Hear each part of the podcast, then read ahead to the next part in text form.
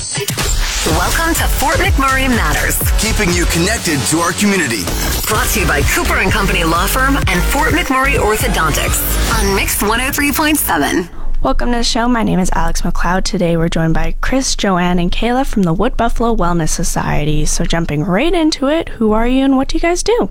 Hi, so my name is Jo-Anne Peckham. I am the Executive Director of Wood Buffalo Wellness Society. My name is Chris Beausoleil. I'm the Assistant Director with Wood, Wood Buffalo Wellness Society. My name's Kayla Leschman, and I am the Tawâw coordinator with Wood Buffalo Wellness Society. Awesome. So, jumping right into it, I guess what is the Wood Buffalo Wellness Society for those that don't know? Okay, so Wood Buffalo Wellness Society has existed since 2006. We are probably best known for operating the Mark Amy Treatment Center on Fort McMurray First Nation down by Anzac. So we've been doing that for a number of years. And then about 10 years ago, we ventured off into working with the homeless population. So we now operate five programs for the homeless. So we have centralized intake. Uh, centralized intake basically is all of the screening and assessment for anybody who is experiencing homelessness or at risk of homelessness in Fort McMurray. So clients come into our building or we see them out in the community or we get referrals from other homeless serving organizations. So we screen them and then we refer them out to our various partners. And our Housing First partners are Salvation Army, Center of Hope, YMCA, and then us as well. So we also have our outreach program, which is the lower level of the Housing First scale. And then we have Rapid Rehousing, Housing First, and then now our brand new program, which is a high level permanent supportive housing program called Tawâw. In regards to the Tawâw program, kind of what's happening, why is it happening, what's it going to look like, I guess?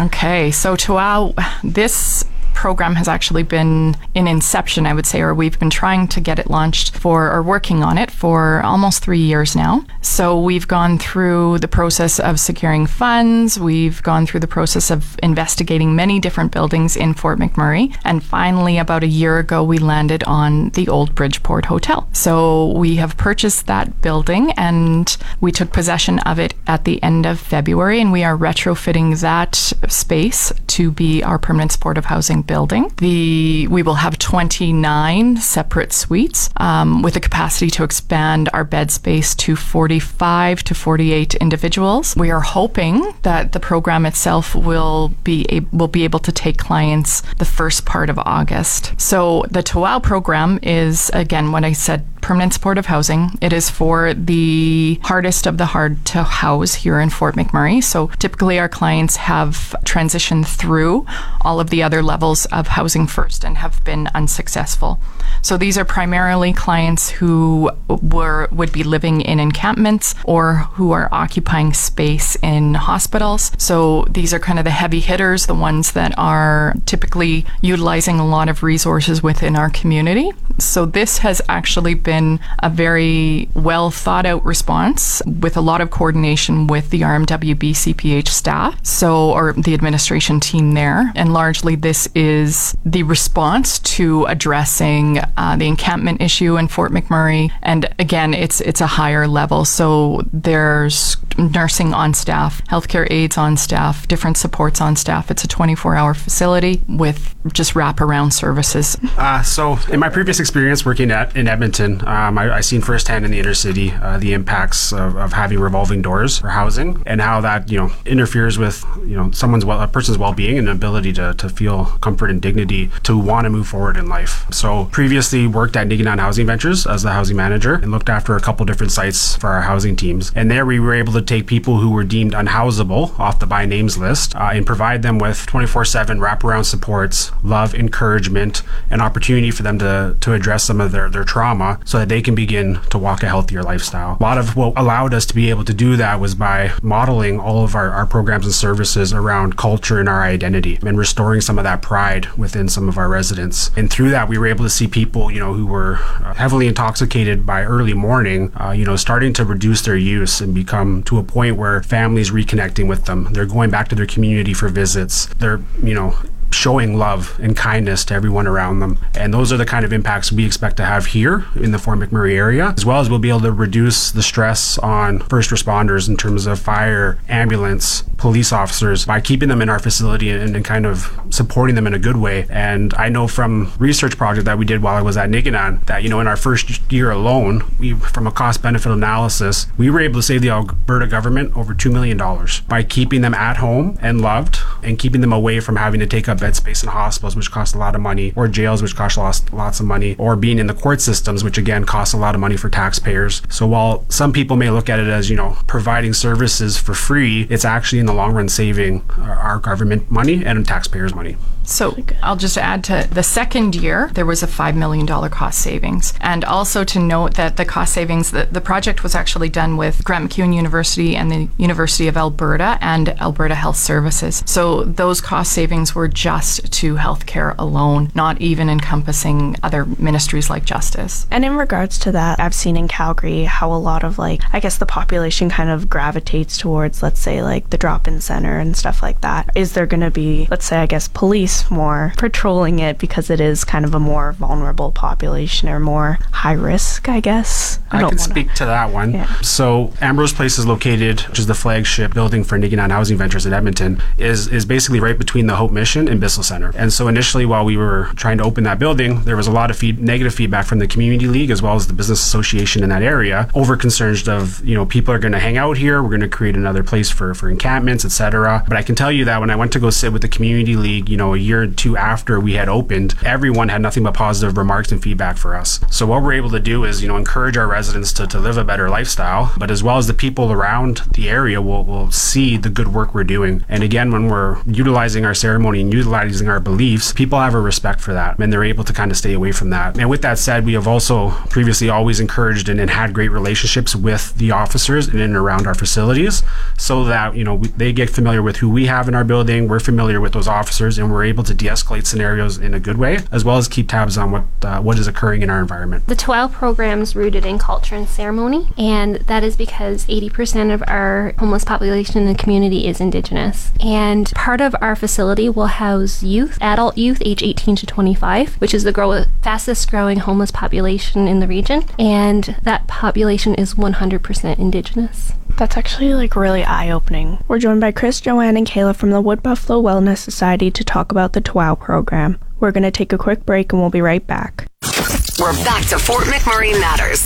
Brought to you by Cooper and Company Law Firm and Fort McMurray Orthodontics on Mix 103.7. We're joined by Chris, Jo-Anne, and Kayla from the Wood Buffalo Wellness Society to talk about the Tawâw program. When you guys are talking about like culture and ceremony, I was going to actually ask like, is it driven towards more indigenous populations, or will you also, I guess, be accepting people uh, with other cultures to come in and use the facility? The program is indigenous led, indigenous mandated, but it is open to all. So we have really high success rates with across across the board in all of our programs for non-indigenous and indigenous persons alike. That's really good to know. There are some concerns about the program, whether it be believing it's a safe injection site, spreading the houses population through the downtown area, etc. I was just wondering, do you want to dispel some rumors, misconceptions you've seen on social media or even heard yourself? yeah, absolutely. So some of the ladies of, of our community may have seen a bit of social media conversation about a week, two weeks ago kind of thing. Well, that was actually exactly that. It was a rumor that we were starting a safe injection site. So that is absolutely not what's happening. And I actually really welcomed the opportunity to clear that up on social media and then be able to come and speak about what our program actually is here today. So I'm going to actually bounce that back to Chris because Chris has so much of experience in, in actually operating a program just like that.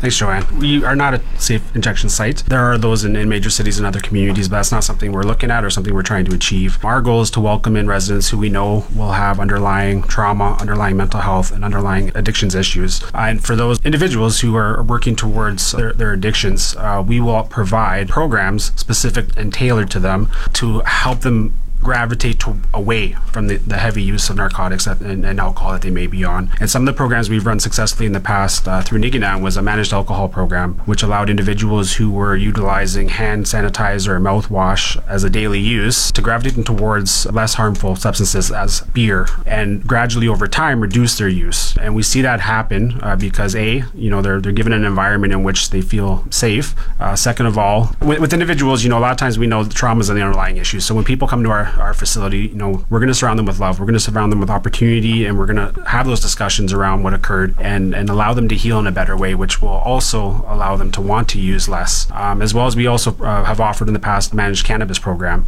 and that was directly suited to, to try to suit the needs of those using opiates or methamphetamines. And what it allows is them an opportunity to, to still escape the reality and, and pain that they may currently be in, but in a way safer and, and, and more controlled way. And of course, everything that we, we do within our, our, those type of programs, you know, we, we work with Alberta Health Services, we work with the doctors to make sure that we're, we're doing so safely and in a good way with the goal that we just want our individuals to, our residents to, to feel happy and stay home and work on themselves. Yeah, I'd like to talk about a couple of the other misconceptions or questions that we've received. One of them was largely around frustration around us spreading the, the houseless population across the downtown area. We all know that Marshall House or the Center of Hope exists on the one side of the, the downtown area, and we are going to be located on the other side. So, one thing, you know, we've heard is, well, why don't they just keep all of those people on that side of the community? And that's dangerous. So, anybody who's actually been down to Edmonton recently for a hockey game and has seen all of the tents and that kind of that situation down there, what they're seeing there is actually an overconcentration of homeless service providers in in an area, and we want to really avoid that. It's really important that we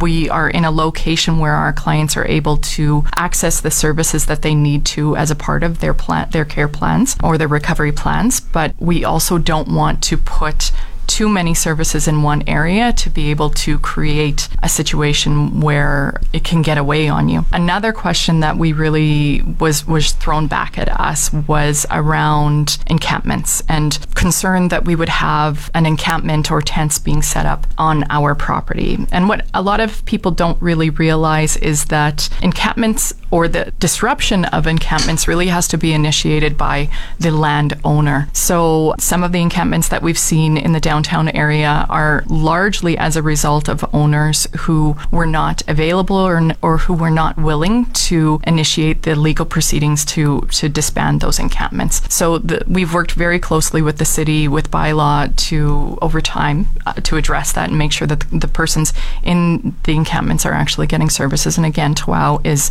the solution for that. But what I can say is as long as our neighbors aren't allowing tents to go up, we for sure can guarantee that we will not be allowing tents on our property or any kind of encampment. So it's really not an issue. Exactly. You guys are offering beds, not taking them away. One last point I would just like to add, and this is just from my experience working in the inner city, is you know, if we look back to when the 215 children were found in, in, in British Columbia. Uh, there was a lot of uproar and, and sadness around that and uh, what, what should have been done, what could have been done back then. When I looked around the inner city and started looking at the individuals we were serving, what I seen was the kids that survived.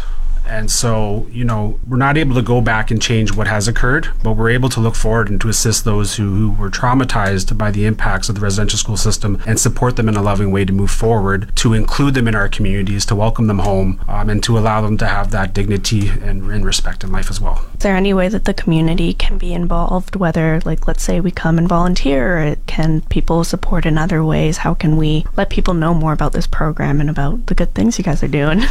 So we're just finalizing our sponsorship package, and that'll be available soon. Anybody who has any questions can reach out to me through email. That's Kayla at buffalowellnesssociety.com, and I will happily answer all your questions. Awesome. And then where can we learn more? Is it website? Is it social media? Where can we get kind of all the information in regards to the whole project?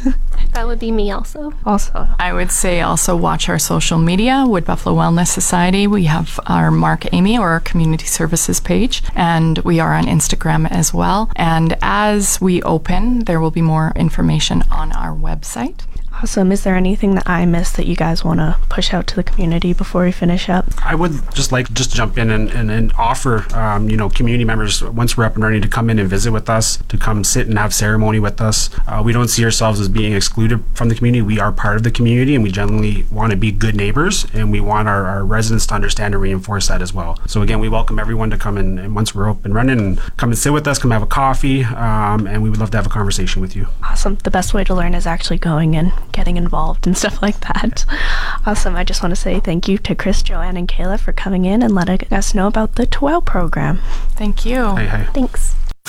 That's the end of another edition of Fort McMurray Matters. Want a copy of this episode or any past episode? Download the podcast at mix1037fm.com. Brought to you by Cooper and Company Law Firm and Fort McMurray Orthodontics on Mix 103.7.